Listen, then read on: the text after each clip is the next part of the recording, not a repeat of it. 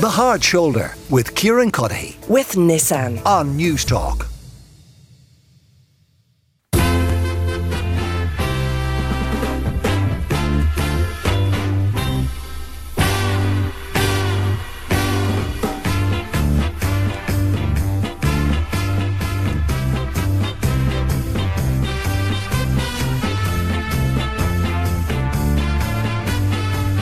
Yeah, now apparently almost a million people sat down to watch the All-Ireland Football Final yesterday. Uh, well, that's just here in Ireland. B B C broadcast the game, and not just on, on B B C N I, but uh, on B B C right across the United uh, Kingdom. So plenty of people uh, watching it. One of them I know was the Reverend Richard Coles. Uh, people will know Richard, of course, uh, uh, from his musical career and from various appearances on television down throughout the years, including on Strictly uh, a few years ago. Uh, Richard, you're very, very welcome to the show. Um, tell me, uh, did you just happen across Gaelic football, or, or were you already a fan before the weekend? I happened across normal people, actually, and I was rather bewitched by that. And I was watching a football match, and I thought, my goodness, that guy just picked the ball up. And I sort of shouted handball from instinct, and then realised he was meant to pick the ball up. And I, all of a sudden, I just got a bit fascinated by Gaelic football.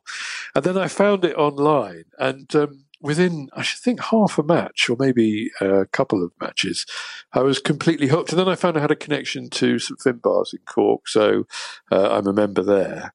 And then I was just very excited to discover that for the first time since the nineteen eighties, I think, um, you know, uh, T V, scheduled T V in England was going to broadcast the final live. So uh, I, um, I had my neighbours round yesterday, and we watched it with rapt attention. And, and the neighbours, I mean, was this kind of terra incognita for them? Had they any uh, uh, knowledge of the game? Well, not really. So, uh, one of my neighbours is Irish, but um, she had absolutely no interest in G A A at all. But she did manage to put her phone down um, for the second half, because who wouldn't have put their phone down for the second half?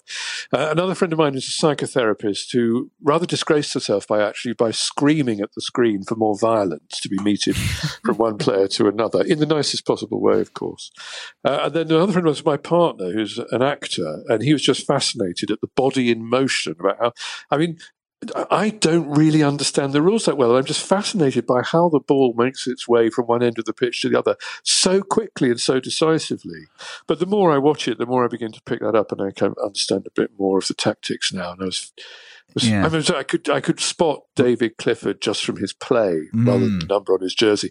And I was fascinated by what Michael Fitzsimmons did to neutralise what was obviously Kerry's kind of greatest threat, I suppose, to Dublin. And, and it was fascinating. Well, as in, if it's any consolation, Uh, Richard, there's people playing the game at the highest level, and there's even some referees who I'm convinced don't really understand uh, the rules of the game. Uh, it's uh, not just me, though. Either. It's not just you. They're kind of, I, I think they're, they're purposefully vague rules. Oh, well, so I've, I've been having a go at soloing today in the garden. But how Well, how did that go? No idea. Very, very badly indeed. In fact, I've lost two balls already well, no, over the neighbour's wall. No greenhouse broken windows, uh, I hope, just yet. No, no, we get um, too far. Uh, I mean, had you a preference as to who might win the game yesterday? Well, it was Dublin, I'm afraid. No, not because of any um, uh, animus towards um, Derry, to, uh, Kerry at all, but simply because I've got family in Dublin, most in Cork, but also in Dublin too, so I felt there was a sort of connection there.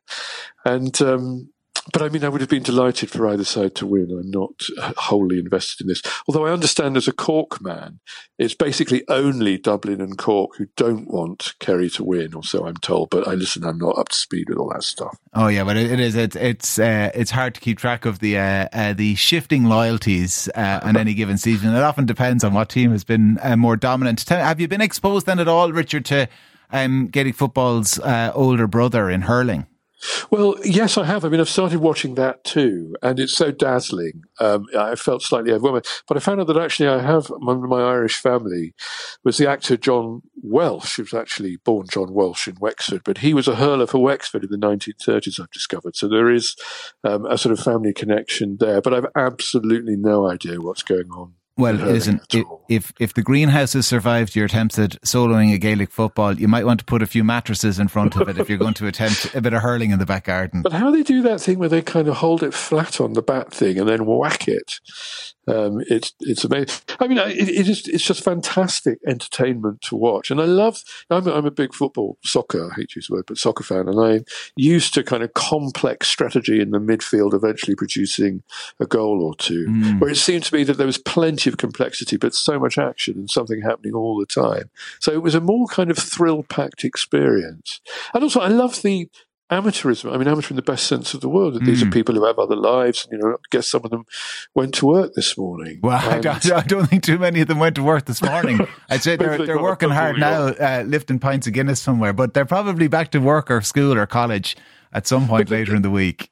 But it's great to see a huge stadium like Croke Park with more than eighty thousand people in it, and a great trophy like the Sam McGuire Cup, um, being part of a competition in which people aren't paid silly wages and you don't get that sort of slightly toxic stuff that often happens when money starts to play such a decisive role in sport. I was very touched by the captain's speech at the end. It looked like he kind of written it on the back of a fag packet and thank the dinner ladies and stuff. I thought that was lovely. Well, listen, I'm glad you enjoyed it, Richard, uh, and uh, hopefully uh, B B C then will uh, be convinced to, to show more of the games uh, more often right across the U K. Richard Coles, Reverend Richard Coles, like I said, people will know Richard from uh, uh, Strictly and from uh, the musical career and, and plenty more besides. So listen, it's been an absolute pleasure and thanks a million.